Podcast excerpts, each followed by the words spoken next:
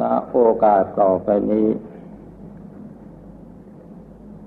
จะได้กล่าวธรรมะเกี่ยวกับการปฏิบัติ ซึ่งท่านทั้งหลายก็ได้ศึกษาและปฏิบัติธรรมะมามากพอสมควร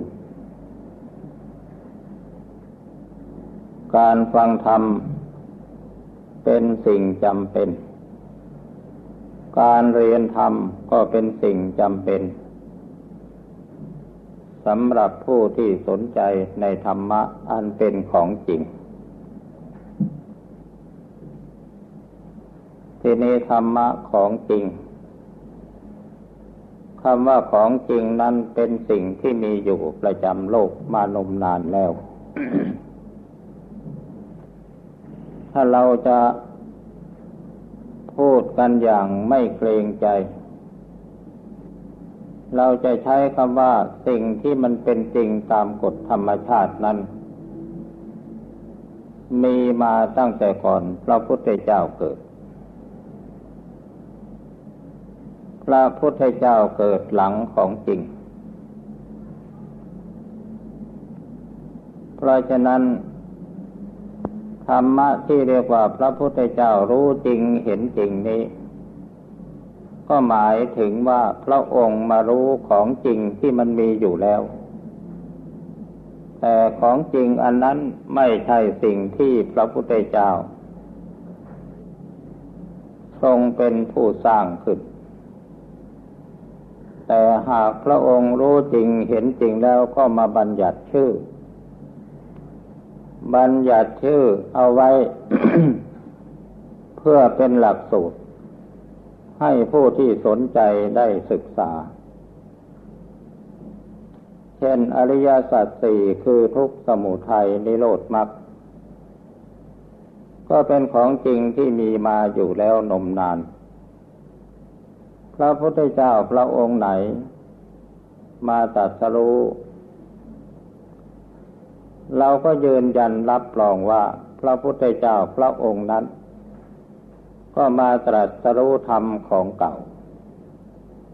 ของเก่าที่พระพุทธเจ้าองค์ก่อนๆเคยได้ตรัสรู้มาแล้ว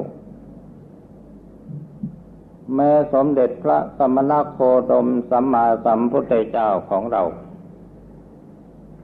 พระองค์ก็มาตรัสรู้อริยสัจจะทำทั้งสี่อันเป็นของเก่าที่พระพุทธเจ้าองค์อื่นๆ เคยตรัสรู้มาแล้ว กสมุทัยนิโรธมรรคเป็นสิ่งที่มีอยู่จริงตั้งแต่ไหนแต่ไรมาแล้ว พระพุทธเจ้าเพียงแต่มาตรัสรู้ของจริง เราจะพิสูจน์พิจารณาได้ว่า ชาติปิทุกขา ความเกิดก็เป็นทุกข์ชลาปิทุกขา ความแก่ก็เป็นทุกข์มรณะปิทุกขัง ความตายก็เป็นทุกข์ เกิดแก่เจ็บตายเนี่ยย่อมจะมีได้ทุกทุกสิ่งทั้งสิ่งที่มีชีวิตและไม่มีชีวิต ซึ่งเกิดมาในโลกนี้ ไม่เฉพาะแต่คนและสัตว์ แม้แต่ต้นไม้ พืชพันธุ์ธัญญาหารต่างๆ เขาก็มีเกิดมีแก่ มีตายเหมือนกัน อันนี้เป็นความเป็นจริงโดยทั่วๆไป แต่สำหรับโศกะ ความโศกเศร้า ปริเทวะ ความล่ำไรลำพันธ์ สิ่งเหล่านี้เป็นสิ่งที่มีความรู้สึก สัมผัสรู้ด้วยจิตใจ เพราะฉะนั้นสิ่งเหล่านี้ที่เราถือว่ามันเป็นทุกข์ ความโศกเศร้า ความร่ำไร ความเหี่ยวแห้งใจ ความวิปโยคพลัดพรากแล้วก็ทำให้เรารู้สึกเกิดทุกข์ ทุกอันนี้มันเป็นทุกข์ของสิ่งที่มีชีวิตจิตใจเเป็นทุกข์ของคนและสัตว์ที่มีที่มีร่างกายและมีจิตมีใจเท่านั้น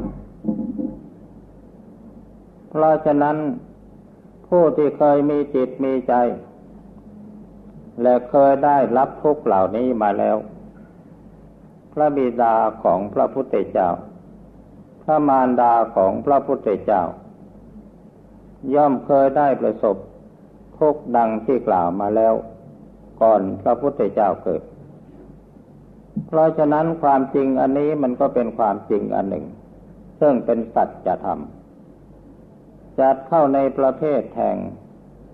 ทุกขาอริยสัจเป็นสัจจะเป็นของจริง เป็นสิ่งที่มีอยู่แล้ว อันนี้ก็เป็นหลักฐานพยานต่อแสดงให้เห็นว่า ของจริงเป็นสิ่งที่มีประจำโลกมานมนานแล้ว พระพุทธเจ้าไม่ได้มาสร้างของจริงไว้ให้เราศึกษา ไม่ได้มาสร้างของจริงไว้ให้เราเรียนรู้ แต่พระองค์รู้ของจริงที่มีอยู่โดยธรรมชาติแล้ว แล้วก็มาบัญญัติศัพท์ บัญญัติชื่อ ไว้สำหรับให้พวกเราเรียกขาน และได้ดำเนินการปฏิบัติ พื่อให้เข้าไปรู้ของจริงอันนั้น ซึ่งเรียกว่าทุกอริยสัจและอีกอย่างหนึ่งคำว่าทุกในอริยสัจนั้น เราหมายถึงทุกของสิ่งที่มีชีวิตจิตใจ ซึ่งมีในแตกต่างกัน กับทุกในพระไตรลักษณ์ทุกในพระไตรลักษณ์นั้น เป็นทุกสาธารณะทั่วไป ทั้งของสิ่งที่มีชีวิตและไม่มีชีวิต เช่นสิ่งธรรมชาติที่ไม่มีจิตมีใจ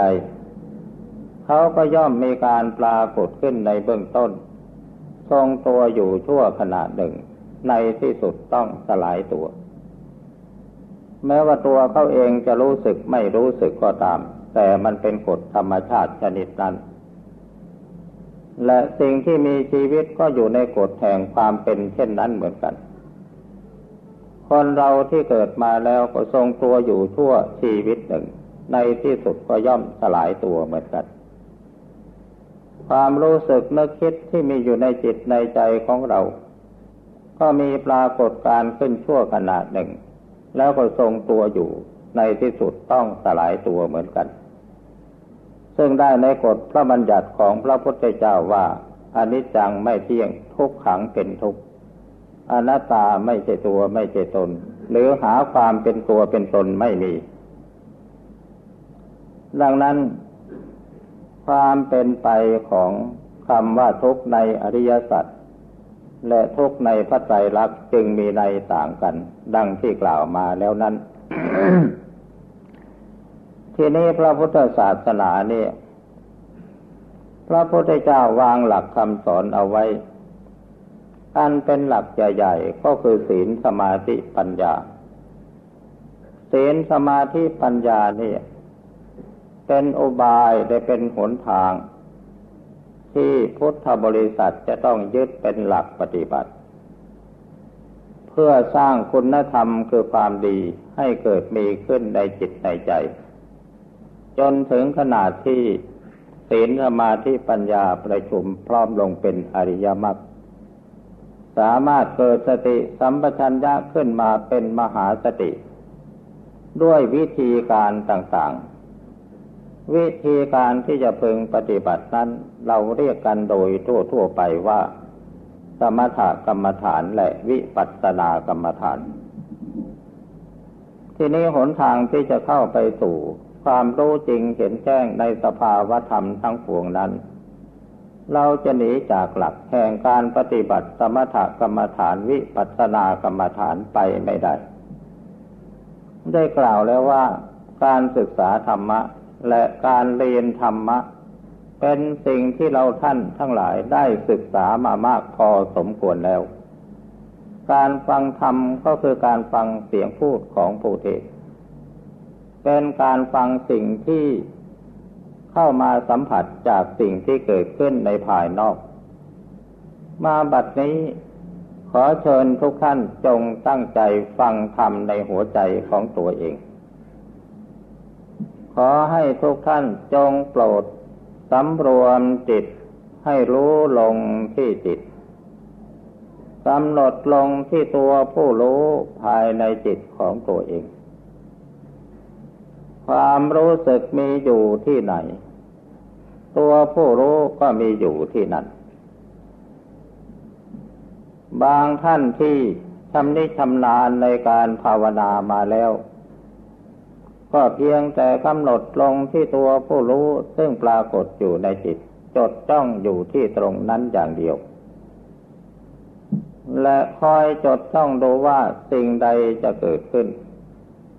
ในเมื่อมีสิ่งใดเกิดขึ้นภายในจิตตามกำหนดรู้สิ่งนั้น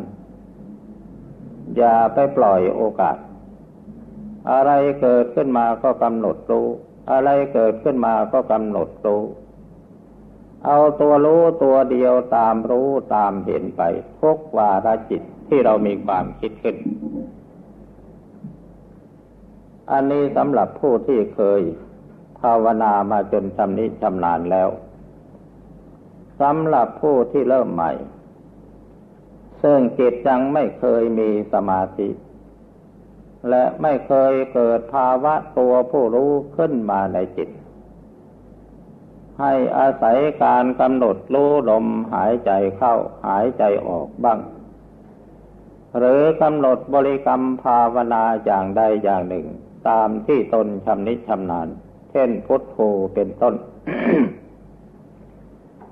ให้กำหนดจดจ้องลงที่จิต แล้วเอาจิตนึกพุทโธ พุทโธ พุทโธ นึกอยู่อย่างนั้น นึกอยู่เฉยๆ อย่าไปทำความรู้สึกว่าเมื่อไรจิตของเราจะสงบ เมื่อไรจิตจะเกิดสว่าง เมื่อไรจิตจะเกิดความรู้ความเห็นขึ้นมา การภาวนาในเบื้องต้นนี้ ไม่ใช่เพื่อจะรู้เพื่อจะเห็นสิ่งอื่น เพื่อให้รู้ให้เห็นสภาพความเป็นจริงของจิตของตัวเอง เราจะเริ่มรู้ความเป็นจริงของจิตตั้งแต่เริ่มกำหนดจิตกับบริกรรมภาวนา รู้อย่างไร รู้อยู่ตรงที่ว่าจิตของเรากับบริกรรมภาวนานั้นมีความสัมพันธ์ หรืออยู่ด้วยกันหรือไม่ เมื่อจิตของเรากับบริกรรมภาวนาสัมพันธ์กันอยู่ด้วยกัน มันมีโอกาสที่จะเผลอส่งกระแสไปทางอื่นหรือไม่ นี่ให้เรากำหนดดูความจริงของจิตในตอนนี้ ทีนี้ในขณะที่เรานึกพุโทโธพุโทโธพุโทโธอยู่นั้น ความรู้สึกของจิตนั้นมันมีอะไรบ้างเกิดขึ้นจิตอยู่กับพุโทโธไหม หรือว่ามันลืมพุทโธเป็นบางครั้งบางขณะ ในขณะที่ลืมนั้น จิตมันไปอยู่ที่ไหน ไปอยู่กับสิ่งภายนอก ซึ่งเป็นอดีตสัญญา หรือว่าไปนิ่งว่างอยู่เฉยๆ ให้เราสังเกตดูความจริงในตอนนี้ ทีนี้ถ้าหากว่าจิตของเราลืมพุทโธแล้ว มันไปอยู่ในกับสัญญาอดีตที่เราเคยนึกคิดแต่จดจำซึ่งเป็นสิ่งอื่นนอกจากพุทโธนั่นแสดงว่าจิตของเราละทิ้งพุทโธแล้วก็ไปยึดเอาอารมณ์เก่าแก่มาเป็นความรู้สึกนึกคิดตามวิสัยเดิม เป็นอาการของจิตฟุ้งซ่านแต่ถ้าหากว่าจิตเลิมคำว่าพุทโธแล้วไปนิ่งอยู่เฉยๆ เมื่อมีอาการอย่างนี้เกิดขึ้นผู้ภาวนาอย่าไปนึกถึงพุทโธอีก ให้กำหนดรู้ลงที่จิตเฉยๆอยู่ แต่ในช่วงนี้ถ้าหากลมหายใจปรากฏขึ้นในความรู้สึก ก็ให้กำหนดรู้ลมหายใจเฉยอยู่ เอาลมหายใจเป็นเครื่องรู้ของจิต เป็นเครื่องระลึกของสติ จดจ้องดูอยู่อย่างนั้น อย่าไปสร้างความรู้สึกนึกคิดอะไรขึ้นมา และก็ไม่ต้องไปนึกว่า ลมหายใจสั้น ลมหายใจยาว เป็นแต่เพียงกำหนดรู้จดจ้องอยู่เฉยๆเท่านั้น ความสั้นความยาว ความละเอียดความหยาบของลมหายใจ เป็นสิ่งที่จิตรู้อยู่ จิตย่อมรู้ ความสั้นความยาว ความหยาบความละเอียดของลมหายใจอยู่ในที โดยที่เราไม่จำเป็นต้อง ไปนึกสำคัญมั่นหมายว่า ลมหายใจหยาบ ลมหายใจละเอียด ลมหายใจสั้น ลมหายใจยาว หรือลมหายใจหายขาดไปแล้วกำหนดรู้ลงที่จิตตัวผู้รู้จดจ้องอยู่อย่างนั้น อันนี้เป็นวิธีการปฏิบัติในเบื้องต้น ในขณะที่ท่านกำหนดจดจ้องดูอยู่ที่ลมหายใจเฉยอยู่ อะไรจะเกิดขึ้นหรือไม่เกิดขึ้น ไม่ต้องไปคำนึงถึงทั้งนั้น ถ้าในช่วงนี้จิตมันเกิดความสว่างขึ้นมา ก็อย่าไปเอะใจกำหนดรู้ลงที่จิตอย่างเดียว หากเกิดภาพในมิตต่างๆขึ้นมา ก็อย่าไปเอะใจกำหนดรู้ลงที่จิตอย่างเดียว หรือจะมีอะไรเกิดขึ้น เป็นอุทานธรรมะเป็นภาสิทธ์ซึ่งผุดขึ้นเป็นความรู้เป็นภาษา ก็อย่าไปสำคัญมั่นหมาย อย่าไปเอกใจกำหนดรู้อยู่ที่จิตอย่างเดียว ถ้าหากว่าท่านไปเอกใจหรือเอาใจใส่กับสิ่งนั้น สภาพจิตมันจะเปลี่ยนเมื่อสภาพจิตเปลี่ยนแล้วสมาธิจะถอน สิ่งที่ท่านกำกำลังกำหนดรู้อยู่นั้นมันจะหายไปทันที อันนี้ขอให้นักปฏิบัติทั้งหลายพึงระมัดระวัง และในเมื่อท่านจดจ้องเอาจิตรู้อยู่ที่จิต และก็รู้อยู่ที่สิ่งที่จิตรู้ ความตั้งใจกำหนดจดจ้องอยู่อย่างนี้ ด้วยเจตนา ท่านเรียกว่าวิตก เมื่อจิตกับอารมณ์สิ่งที่กำหนดรู้มีความสนิทแนบแน่น ไม่พลากจากกัน ทรงตัวอยู่โดยอัตโนมัติ โดยที่ท่านไม่ได้ตั้งใจที่จะควบคุม อันนี้เรียกว่าวิจารณ์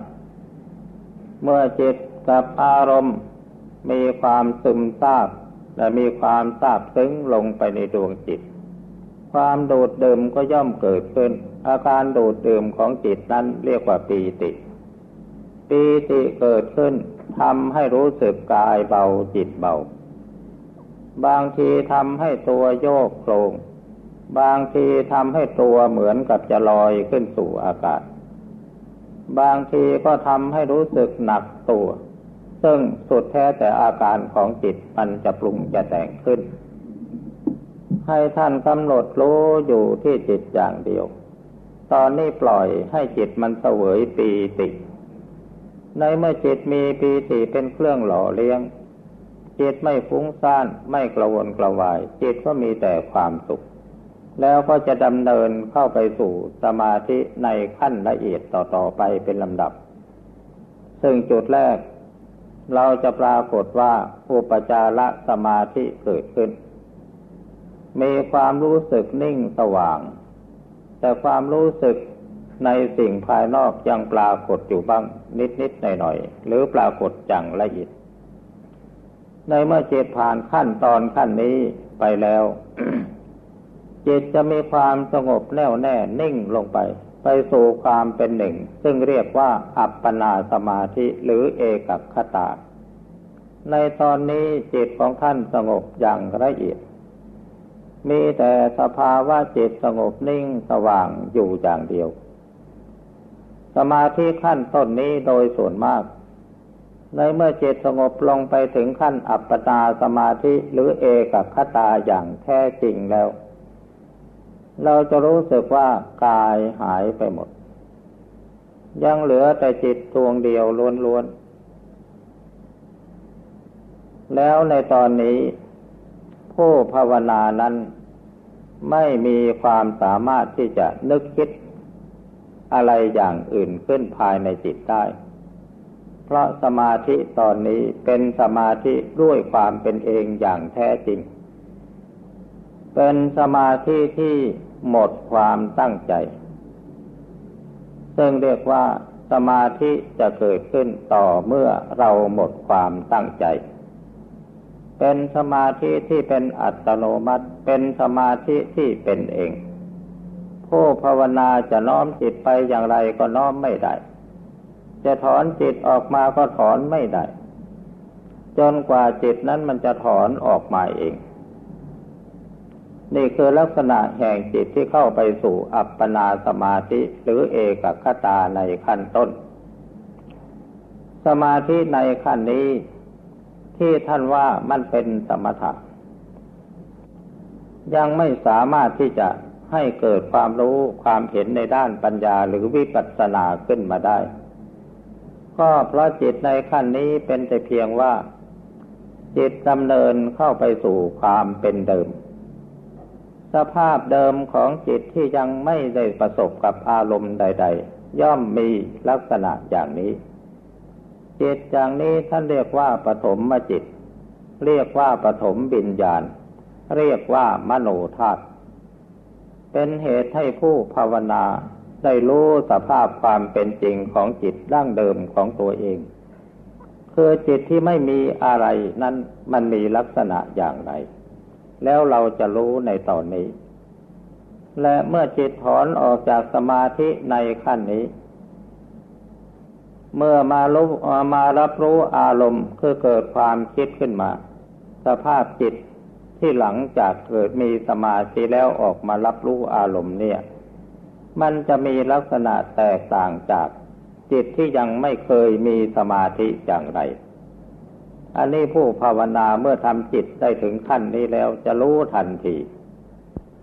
เพราะฉะนั้นการบริกรรมภาวนาหรือกำหนดอารมณ์ เพื่อทำให้จิตสงบนิ่งลงเป็นสมาธิถึงขั้นอัปปนานั้น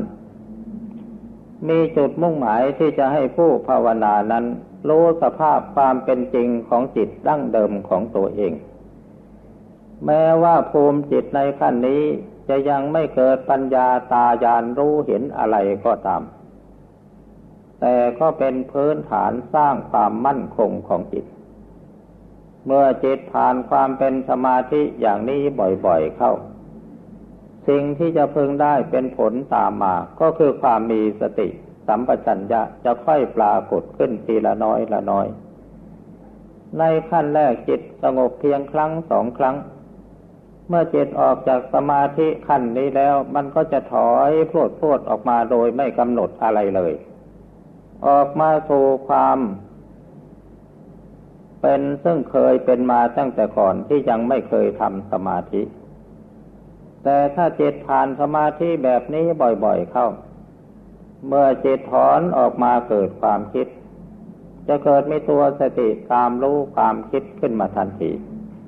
จิตคิดอะไร แต่สติก็จะจ้องตามรู้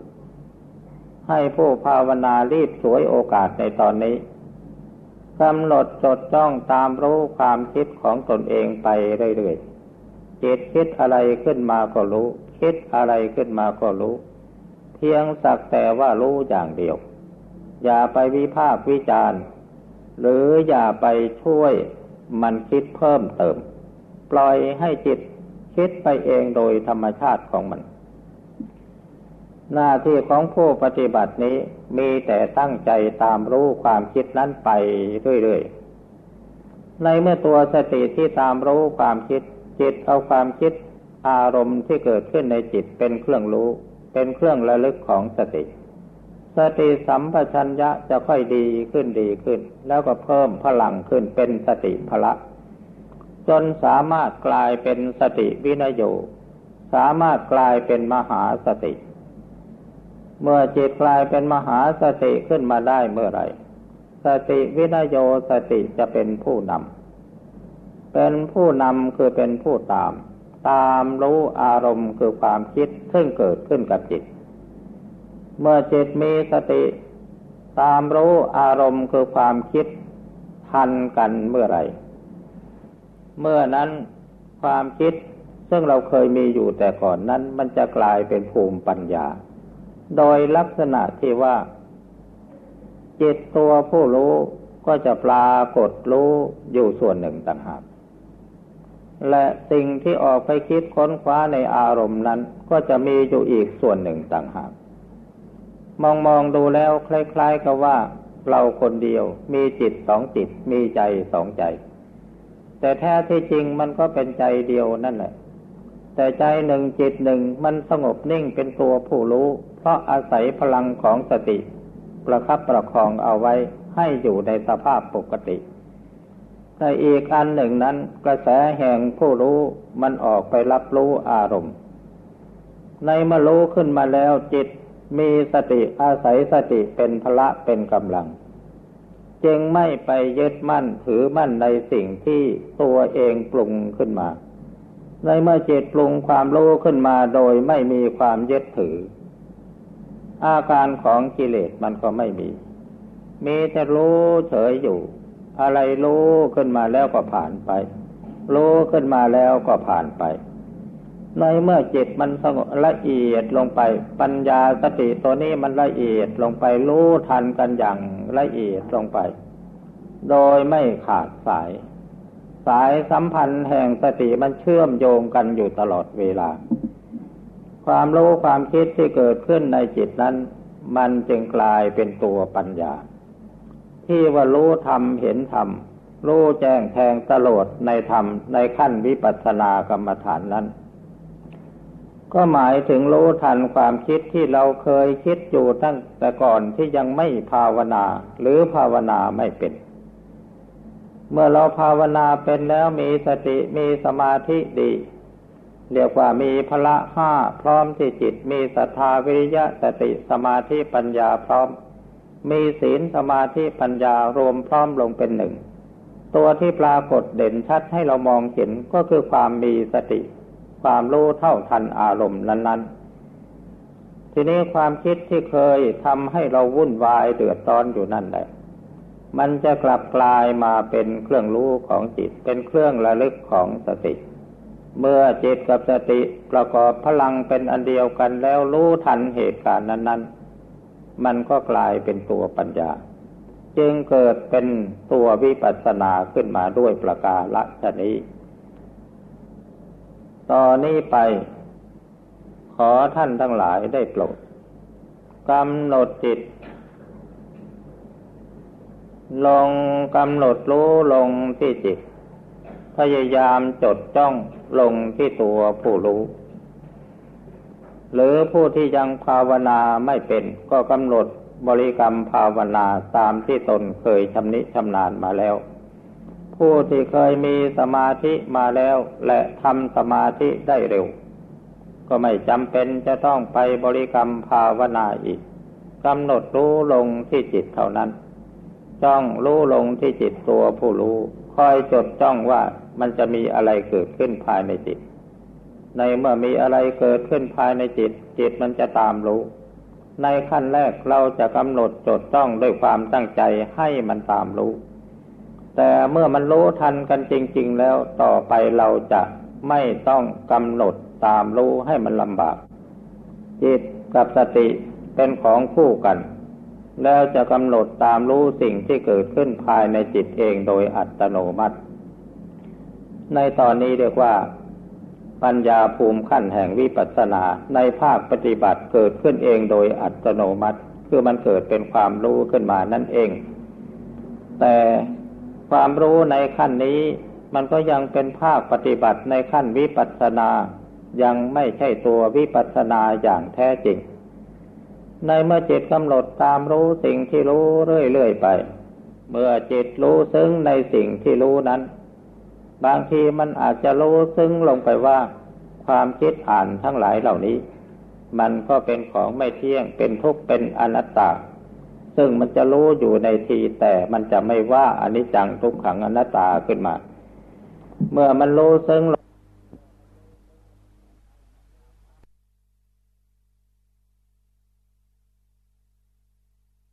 ใดก็ตาม มันก็รวมลงไปสู่ความว่ายังกินจิสมุทยธรรมมังสัพพันตังนิโรธธรรมมันติ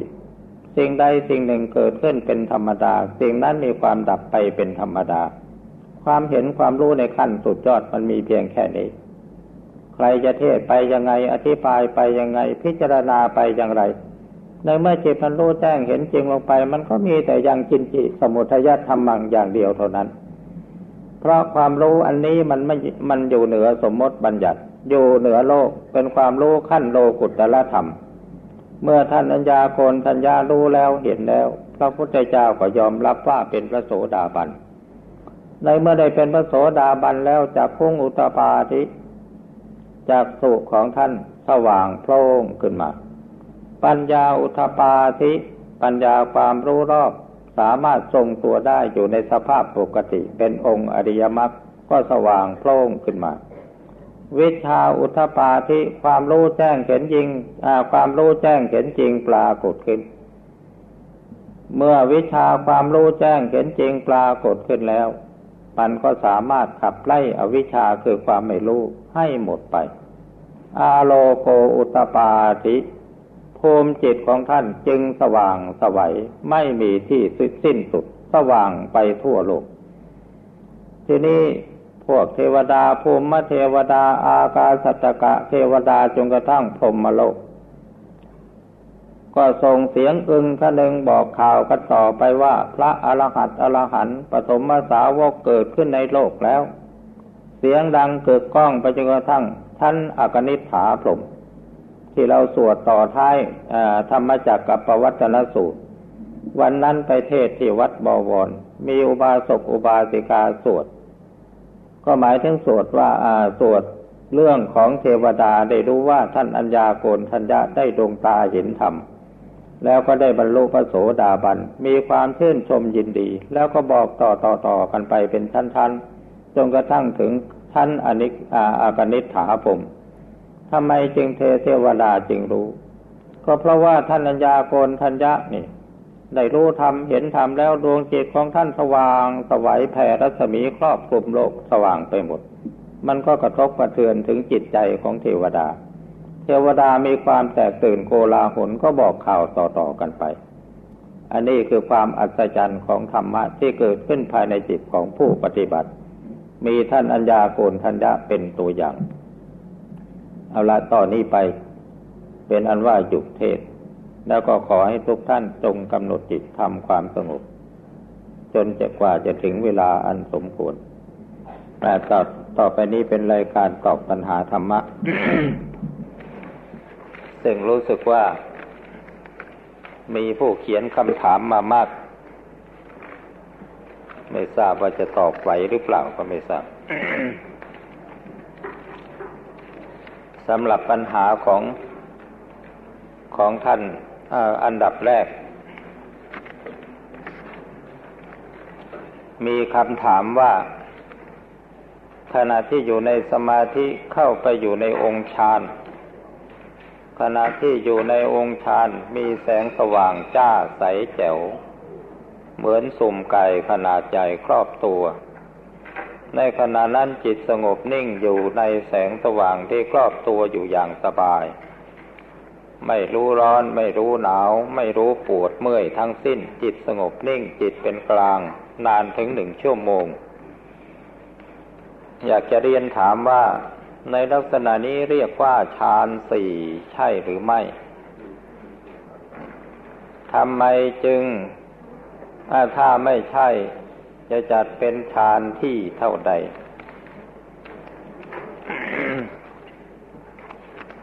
การกำหนด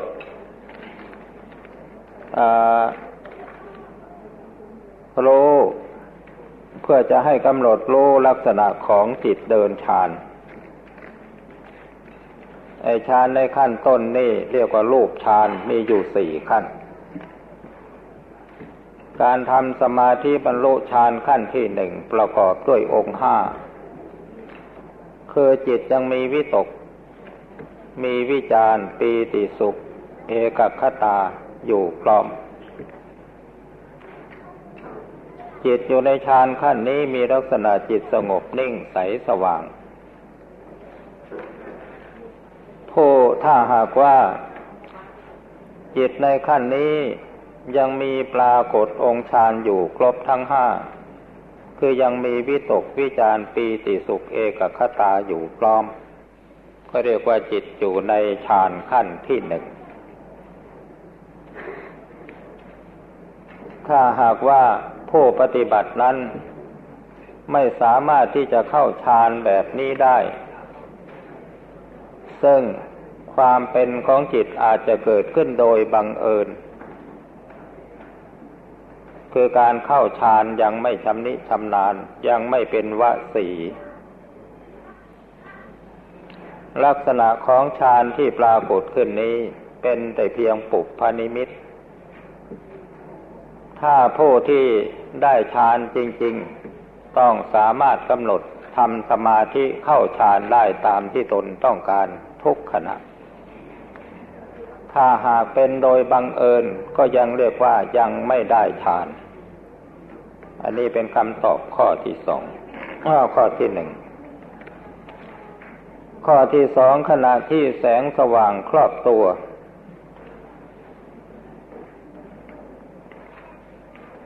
ซึ่งอยู่ในองค์ฌานจิตสงบนิ่งไม่สอดสาย จิตเป็นกลางนานถึงหนึ่งชั่วโมง เรียนถามว่าลักษณะจิตนี้ใช่ไหม ซึ่งเรียกว่าอุเบกขา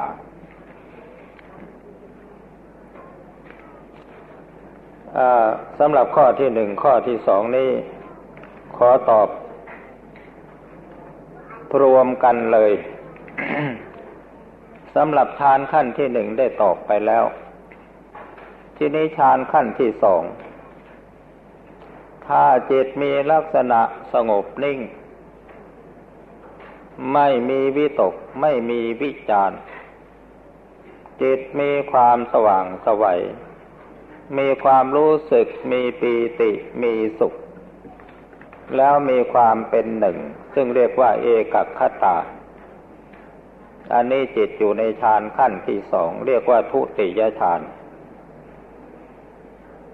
ถ้าหากปีติหายไป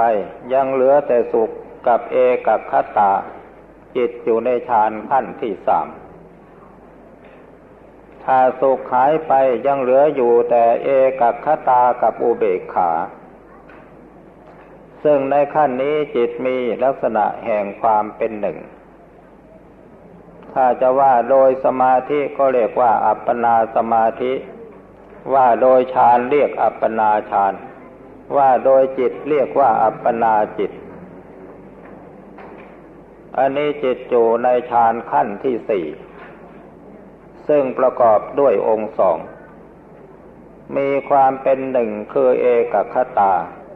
แล้วก็มีความบางเฉยคืออุเบกขาเป็นลักษณะ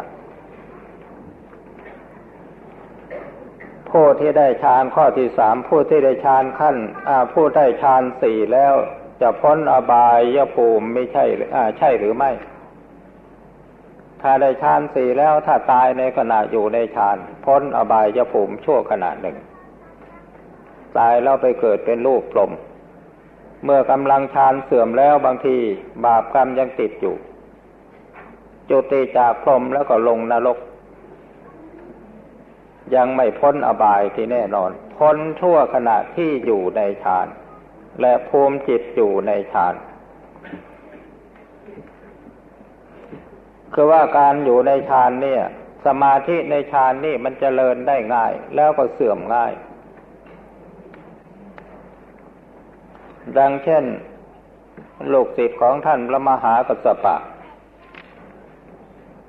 ได้สำเร็จฌานสมาบัติแล้วไปไหนเหาะไปเหาะไป อาจารย์เตือนว่าอย่าประมาท อยู่มาวันหนึ่ง สามเณรเข้าฌานแล้วก็เหาะไปในอากาศ พอดีอยู่ในระหว่างอากาศนั่นแหละ ระหว่างที่อยู่ในอากาศนั้นจิตถอนจากฌาน ก็พอได้ยินอาบังเอิญได้ยินเสียงสตรีร้องเพลงจิตเกิดมีความยินดีขึ้นมาพับหนึ่งเข้าฌานไม่ทันฌานเสื่อม เลยตกลงจากอากาศแต่กระดูกซี่โครงไม่หัก เพราะกำลังฌานนั้นช่วยพยุงอยู่ เพราะฉะนั้นคำว่าฌานฌานเนี่ย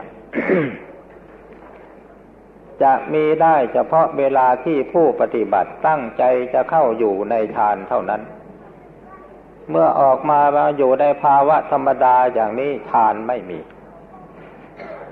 เพราะฉะนั้นการบรรลุฌานจึงไม่เป็นแนวทางที่ให้ตัดสรู้ เพราะมันมีเสื่อมมีเจริญ ถ้าหากว่าผู้ที่เข้าฌานไม่ชำนิชำนาญเมื่อเกิดเหตุอะไรขึ้นมาเข้าฌานไม่ทัน ก็เอาตัวรอดไม่ได้ ยกตัวอย่างเช่นสามเณรลูกศิษย์พระมหากัสปะเหาะไปในอากาศเจียถอนจากฌานเพียงขณะเดียวตอนนั้น สัมผัสกับเสียงที่เป็นที่ยินดีฌานเสื่อมก็เลยตกลงมาจากอากาศ เพราะฉะนั้นผู้ที่ได้ฌานสี่แล้วยังไม่พ้นอบายภูมิพ้นเฉพาะเวลาที่อยู่ในฌานเท่านั้นเองอข้อสี่ขณะที่อยู่ในองค์ฌานก็ดีหรือปฏิบัติอยู่ในขั้นอัปปนาสมาธิก็ดี ทั้งสองระดับนี้มีแต่ความสงบนิ่ง ถ้ามีนิมิต ถ้ามีนิมิตก็ด้วยอำนาจของฌานบ้าง ของสมาธิบ้าง แต่ปัญญาไม่เกิด ถ้าจะให้ปัญญาเกิด ต้องถอนสมาธิจากระดับจิตถอนสมาธิจากระดับหนึ่งมาสู่อีกระดับหนึ่ง ความรู้จริงจะเกิดขึ้น ขอเรียนถามว่าทำไมจึงเป็นเช่นนั้น โดยธรรมชาติของจิตที่อยู่ในอัปปนาสมาธิหรืออยู่ในฌาน สมาธิตั้งแต่ระดับฌานขั้นที่สามขั้นที่สี่ตติยฌานจะตุทฌาน เป็นสมาธิที่เป็นเองโดยธรรมชาติ ซึ่งผู้ปฏิบัติปราศจากการประคับประคองจิต หรือปราศจากความตั้งใจใด ๆ ทั้งสิ้น จิตจะอยู่ในฌานขั้นที่สามที่สี่เป็นสภาวะจิตที่เป็นเองโดยพลังของตัวเอง คือพลังของสมาธินั่นเอง ในช่วงนี้ จิตจะไม่มีอาการแห่งความรู้สึกนึกคิดใด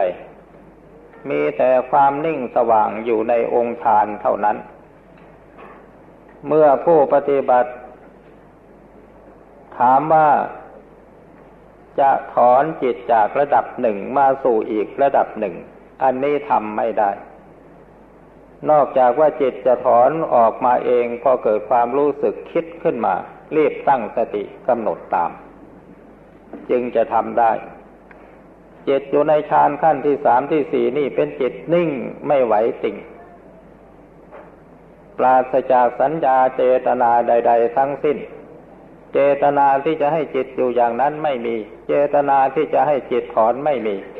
คือมันไล่สมรรถภาพโดยประการทั้งปวง แต่จิตจะถอนออกมาได้ก็ต่อเมื่อถึงการเวลาที่จะถอนออกมาเอง ทีนี้ในตอนต่อไป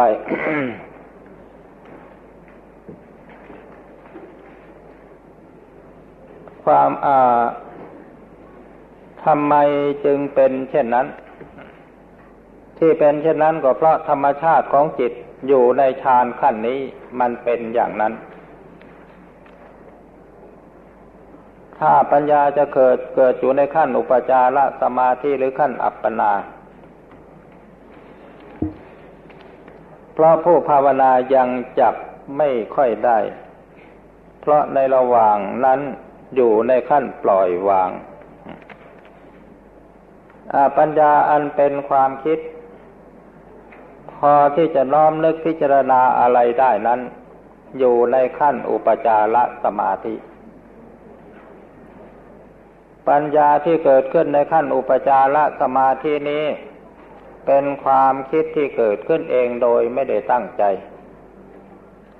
แต่เมื่อเกิดขึ้นมาแล้ว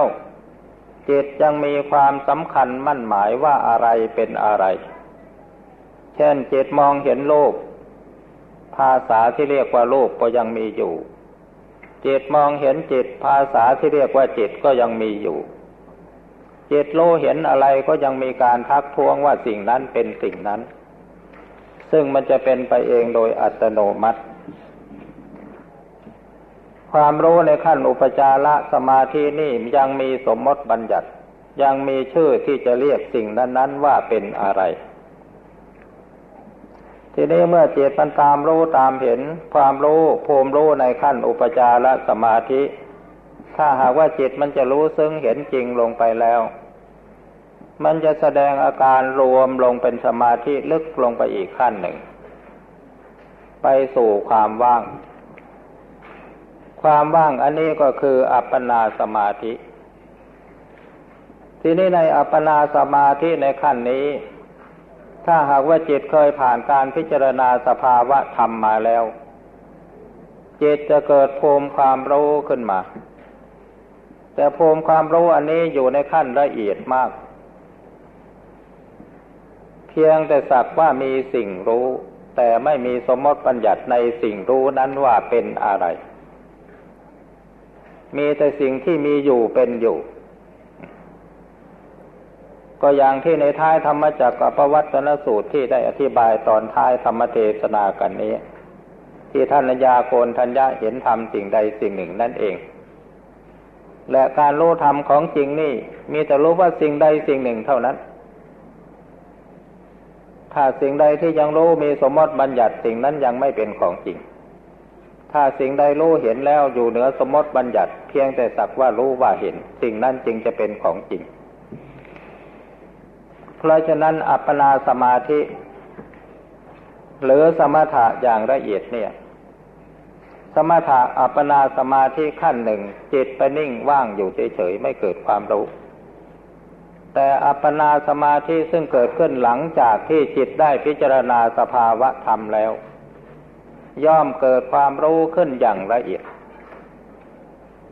อันนี้ถ้าหากว่าใครยังไม่ได้ผ่านแล้ว บางทีอาจจะหัวเราะ แต่ถ้าภูมิจิตผ่านแล้วหายสงสัย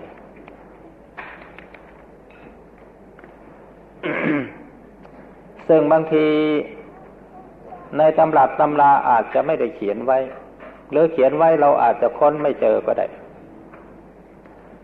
แต่ถ้าหากว่าเราหมั่นที่นี้พิจารณาหมั่นทำหมั่นภาวนาแล้วสิ่งเหล่านี้จะผ่านเข้ามาในความรู้สึกของเราเองอในเมื่อพูดถึงก่อนนี้แล้ว แม้ว่าในหลักการของการเจริญอสุภกรรมฐาน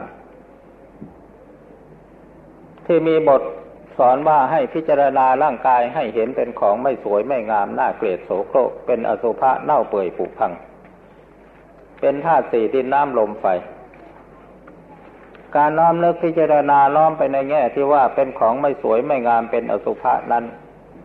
เป็นแต่เพียงระดับขั้นใช้ความคิด เป็นการปรับปรุงปฏิปทาเป็นแนวชักจูงจิตให้เกิดความเชื่อมั่น ว่าสิ่งที่พิจารณานั้นจะต้องเป็นอย่างนั้น เป็นอุบายให้จิตน้อมใจเชื่อ เป็นแนวทางให้เกิดศรัทธาวิริยะสติสมาธิปัญญา แต่เมื่อจิตสงบลงไปจริง ๆ แล้วเมื่อจิตเห็นอสุภะจริง ๆ อย่างสมมติว่าจิตมันอาจจะถอนออกจากร่าง ยังเหลือแต่จิตดวงเดียว ยังสามารถมองเห็นร่างกายของตัวเองที่นอนเหยียดยาวอยู่ เมื่ออาการแห่งความปฏิกูลของปฏิกูลปรากฏขึ้น เช่นร่างกายขึ้นอืดน้ำเหลืองไหล เนื้อหนังเน่าเปื่อยผุพังเป็นชิ้นๆ ซึ่งล้วนแต่มีลักษณะแสดงให้ให้มีความรู้สึกรังเกียจแต่สภาวะจิตที่รู้เห็นนั้นไม่ได้เกิดความรังเกียจ เพราะในขณะนั้นจิตสักแต่ว่ารู้เห็นอยู่เฉยๆ ความรู้สึกยินดียินร้ายความรู้สึกว่าสวยไม่สวยไม่มี มีแต่สภาวะเสมอกันหมด ในบางครั้งในเมื่อภาพอสุภะนิมิตปรากฏขึ้นมา พร้อมๆกันนั้นอาจจะมีปรากฏภาพที่สวยงามที่สุดมาเป็นเครื่องเปรียบเทียบ เมื่อเจตของผู้ภาวนาเพ่งมองสิ่งที่รู้เห็นอยู่นั้น ความรู้สึกระหว่างของเน่าเปื่อยกับของที่มีสภาพดีและสวยงาม มีสภาพเสมอกันหมด อันนี้คือความเป็นจริงในปรากฏการที่เกิดขึ้น ในจิตของท่านผู้ภาวนา แต่ว่าจะเป็นเรื่องผิดถูกอย่างไรก็ ขอให้ท่านผู้ที่มีภูมิจิตผ่านแล้ว ได้ช่วยพิจารณา ถ้าหากว่ายังไม่ถึงขั้นนี้แล้วขอได้โปรดรับฟังไว้ อย่าเพิ่งเชื่อตามคำพูด รับฟังไว้ว่าเราสามารถจะพิจารณาให้รู้เห็นอย่างนี้ได้หรือไม่ การฟังธรรมศึกษาธรรมสิ่งใดที่เรายังไม่รู้ไม่เห็น ด้วยตนเองอย่าเพิ่งรับรอง และจะเพิ่งปฏิเสธ ถ้าได้ยินแล้วเชื่อรับรองเลยทีเดียว ก็ไม่ดี หรือปฏิเสธไม่เชื่อเลยทีเดียวก็ไม่ถูกต้อง เพราะธรรมะนี่เป็นสิ่งที่ทนต่อการพิสูจน์ ขอให้พิสูจน์ให้มันได้ข้อเท็จจริงซะก่อน อันนี้ขอฝาก ไว้สำหรับผู้ที่ท่านสนใจในการปฏิบัติในส่วนลึกปัญหาข้อนี้มีคำถามเกี่ยวกับภูมิจิตที่เดินฌานสี่ เมื่อไม่นานมานี้มีท่านผู้หนึ่งเขียนจดหมายไปถาม เกี่ยวกับเรื่องจิตเดินฌาน แต่ยังไม่ได้ตอบจดหมายนั้นไปยังผู้ถาม จึงจะขอถือโอกาสนี้ตอบในข้อที่ว่า ท่านผู้นั้นถามว่าทำไมเนื้อเมื่อจิตเดินฌานในระยะแรกนั้น เราสามารถกำหนดวิตกวิจารปีติสุขเอกคตากำหนดโลชัดเป็นขั้นตอน แต่เมื่อหนักๆเข้าทำไมกำหนดไม่ได้ภูมิจิตมันเสื่อมหรือว่ามันจเจริญ มันผิดหรือมันถูก อันนี้ขอตอบว่าเป็นธรรมชาติของภูมิจิตที่เดินอยู่ในฌานที่ชำนิชำนาญแล้ว ในขั้นแรก ๆ พอจิตนึกวิตกวิจารเกิดปีติ จิตมันเพิ่งจะได้ดื่มรสแห่งปีติและความสุขจากสมาธิ มันก็ยับยั้งอยู่เป็นเวลานาน เมื่อจิตผ่านองค์ฌานบ่อย ๆ เข้า ความชำนิชำนาญก็เกิดขึ้น และความติดสุขในขั้นฌานย่อมจางไป เนื่องจากความชำนิชำนาญของภูมิจิตที่เดินฌาน และจิตที่มีความรู้สึกอิ่มในรสแห่งปีติติและความสุขไม่ติดในความสุขอันนั้น เพราะฉะนั้นในการเข้าฌานในครั้งครั้งต่อๆมา จึงทำให้รู้สึกว่ารวดเร็วมาก เร็วจนกระทั่งผู้เข้าฌานไม่สามารถจะกำหนดได้ว่าปีติสุขเอกคตาเป็นอย่างไร พอกำหนดจิตพับลงที่ตัวรู้ บางทียังไม่นึกถึงคำบริกรรมภาวนาสายตายังไม่ได้เพ่งนิมิตจิตรวมบวบเข้าวิ่งพรวดเข้าไปสู่ฌานขั้นที่สี่โดยที่กำหนดวิตกวิจารปีติสุขเอกคตาไม่ทัน อันนี้เป็นธรรมชาติของจิตที่เดินคล่องในองค์ฌานไม่มีผิดข้อห้าทำไมเมื่อออกจากสมาธิแล้วบางครั้งจะมีความรู้แปลกๆเกิดขึ้น ซึ่งคาดไม่ถึงทำไมจึงเป็นเช่นนั้นความและความรู้ที่ออกจากสมาธิใหม่ ๆ พอจะเชื่อได้หรือไม่ ว่าเป็นความจริง อันนี้เป็นธรรมชาติของจิตที่ฝึกขัดสมาธิติดต่อ การทำสมาธิแต่ละครั้งละครั้งบางทีอาจจะไม่เกิดความสงบหรือความรู้แจ้งเห็นจริง ผู้ปฏิบัตินั้นรู้สึกเหน็ดเหนื่อยโดยเปล่าปราศจากประโยชน์ไม่ได้ผลอันใด แต่ถึงกระนั้นการกระทำนั้นก็สะสมกำลังไว้ทีละเล็กทีละน้อย ธรรมะเป็นอาการลิโกได้จังหวะเมื่อไหร่ ก็เกิดความรู้แปลกๆขึ้นมาเมื่อนั้น ในบางครั้งก็เกิดขึ้นมาอย่างลอยๆ ในบางครั้งก็อาศัยอดีตสัญญามากระตุ้น ในบางครั้งก็มีเหตุการณ์ในปัจจุบันกระตุ้นให้เกิดความรู้ขึ้นมา อันนี้เป็นธรรมชาติของจิตของผู้ที่ผ่านการฝึกฝนอบรมสมาธิมาแล้วพอสมควรอตอบปัญหาของท่านที่สอง ไม่เข้าใจในศีลบางข้อ อยากจะเรียนถามว่า ศีลข้อที่หกวิกาลโภชนา คือห้ามทานอาหาร เกินเที่ยง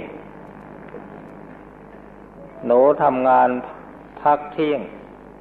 กว่าจะทานเสร็จก็เกือบเที่ยงครึ่ง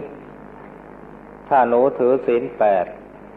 หนูอยากจะกราบว่าศีลข้อนี้ จะขาดหรือเปล่า การกำหนดวิกาลโภชนะนั้นถือเอาเวลาลุ่งอรุณไปถึงตะวันเที่ยง ตะวันตะวันคล้อยไปเพียงสององคุลี ถือว่าเป็นวิกาลโภ เป็นเวลาบ่าย อันนี้การถือศีลหรือการรักษาศีลเนี่ย ถ้าเรามีความจำเป็น หรือไม่มีโอกาสที่จะทำได้สะดวก เรื่องศีลแปดนี้ไม่มีความจำเป็นที่จะต้องไปยึดให้มากนัก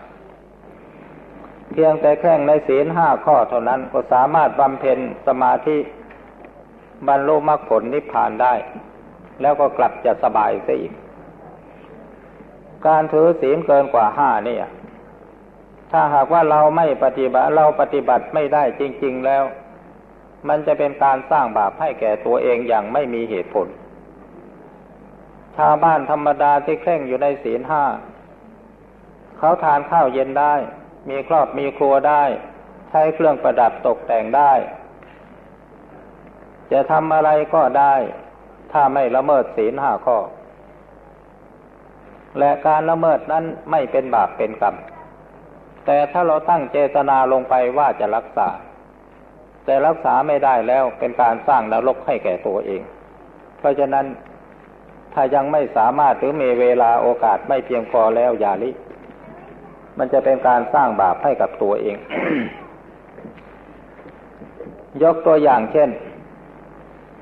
ในสมัยครั้งอดีตมีพระภิกษุมือบอลไม่สำรวม ล่องเรือไปในลำแม่น้ำบางเอิญเอื้อมมือไปจับใบไม้ เรือวิ่งไปโดยความเร็ว เพราะน้ำมันเชี่ยว ใบไม้ขาดไป พระต้องอบัติปาจิตตีแล้วก็ถือว่าเป็นเรื่องเล็กน้อยไม่ได้แสดงอาบัติ พระองค์นั้นบำเพ็ญเพียรอยู่ตั้งสองหมื่นปี ไม่สำเร็จมรรคผลนิพพานใด ๆ ไม่รู้ธรรมเห็นธรรมแต่เป็นฆราวาสแล้วจะถางป่าขุดดิน แล้วก็ไปภาวนายังสำเร็จมรรคผลนิพพานได้ พระถือศีลสองร้อยยี่สิบเจ็ดไปเด็ดไปไม้ใบเดียว ภาวนาไม่รู้ธรรมเห็นธรรมเพราะฉะนั้นการที่เราจะเพิ่มศีลของเราให้มากขึ้นมากขึ้นนี่ ต้องพิจารณาดูสมรรถภาพของเรา สิ่งที่จำเป็นที่สุดก็คือว่าให้เคร่งในศีลห้าข้อ เมื่อเคร่งในศีลห้าข้อแล้ว ศีลอื่น ๆ นั่นน่ะ มันค่อยกระเถิบขึ้นไปเอง สำหรับปัญหาของท่านนี้ขอตอบเพียงแค่นี้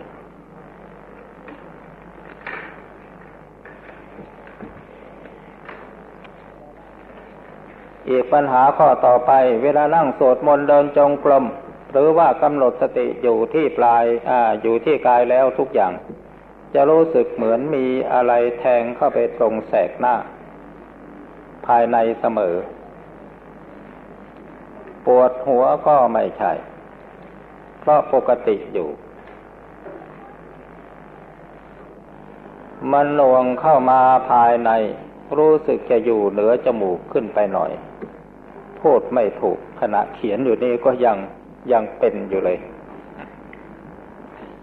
อันนี้เป็นความรู้สึก